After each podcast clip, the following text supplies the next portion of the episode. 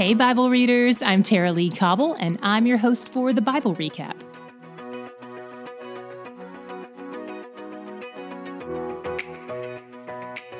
The northern kingdom of Israel is falling apart, but the southern kingdom of Judah is still moving along, and that's where we find ourselves today.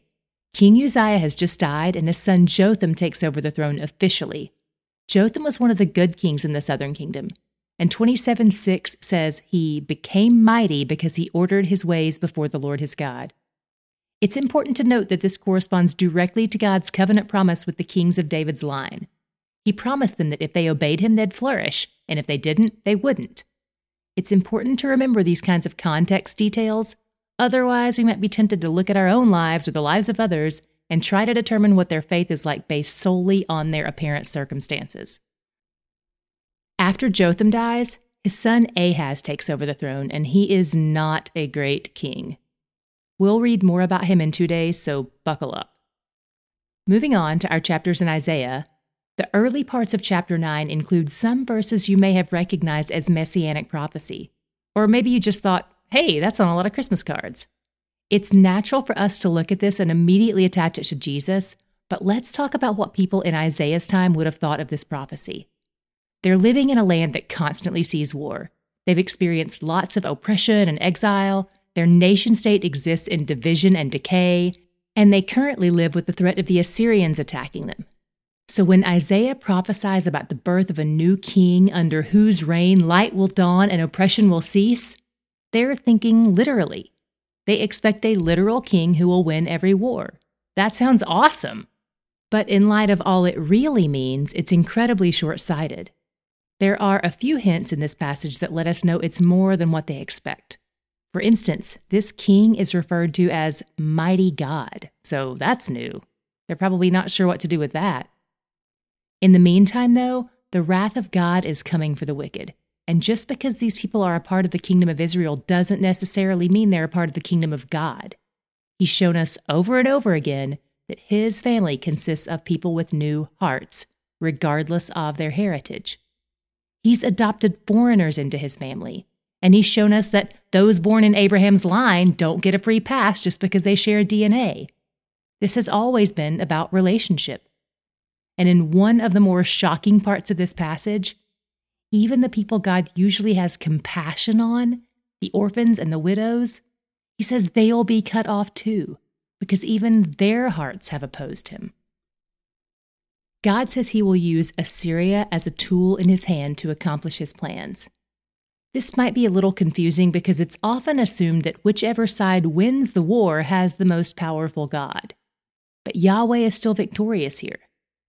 Technically, this will be a war between two groups of people who oppose God the Assyrians and the godless among Israel. And Yahweh is still sovereign over the outcome. Assyria will win, but it won't get away clean either. It will be punished for its wickedness too.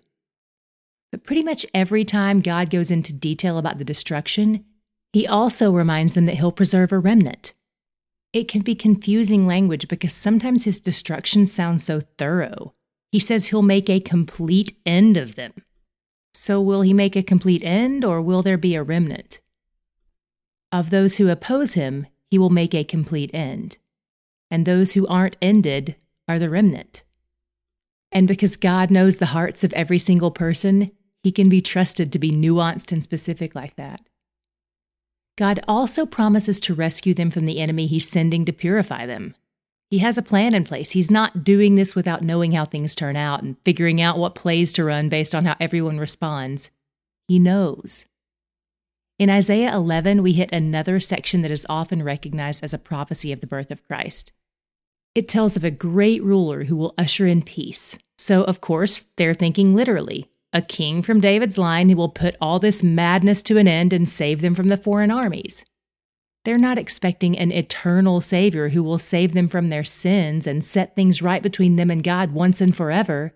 That's not even slightly on their radar. And maybe this is just my experience, but of all the religious and secular Jews I've talked to in both America and in Israel, they aren't looking for a capital S Savior either. They might not even be looking for the literal level lowercase s Savior that the ancient Jews were looking for. an earthly ruler to triumph over their enemy nations. Most aren't studying these prophecies to see if they line up with anyone specific. They primarily view these verses as encouragement to bolster their spirits in the dark times, to connect them to the hope of their ancestors from millennia ago. It's important that I offer this caveat, though. I'm certain this does not apply to all Jewish people, and it definitely doesn't apply to the ultra Orthodox Jews. So I'd encourage everyone not to assume that about anyone unless that's what they tell you personally. The reason I wanted to share my experience here is because when we come across these prophecies of Christ, people often ask or wonder how modern Jewish people don't see the connections. Part of it is probably that they're not looking for a Messiah, and part of it is that many of them have veiled eyes, like Paul says in 2 Corinthians 3. But I'm excited about the day when the veil will be removed for the remnant and they'll see Jesus all through the Old Testament, just like we've been seeing him on every page. I pray this every day for many of my Jewish friends. Some of them are offended by my prayers and some aren't. Just another example of how everyone's different. Okay, moving on. Our reading today ended with a prophecy of God gathering his people from among every nation, and they'll sing praises to him for comforting and saving them. My God shot was in the back half of Isaiah 9, where the wrath of God is thick and heavy. It was honestly pretty hard for me to read. It left my jaw on the floor half the time. The wrath of God is real, and sin has to be punished. My sin has to be punished. And I'm blown away that the only person who deserved zero wrath stepped up to pay all I owe so that I don't ever have to face God's wrath. He took all of my punishment. That kind of act is love inducing, and I'm in it. He's where the joy is. Tomorrow we'll be reading the book of Micah. It's seven chapters long. We'll link to a short video overview in the show notes that you're going to love. It's going to really help explain this book well for you.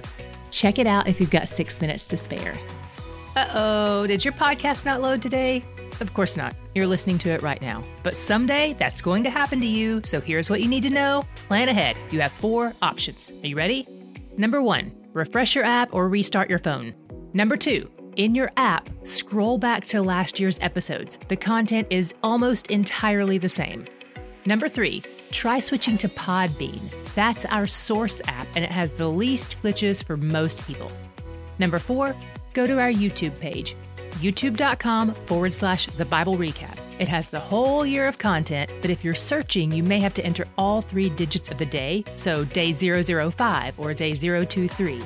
So now you have 000 excuses for missing a day. You're welcome. The Bible Recap is brought to you by D Group, discipleship and Bible study groups that meet in homes and churches around the world each week.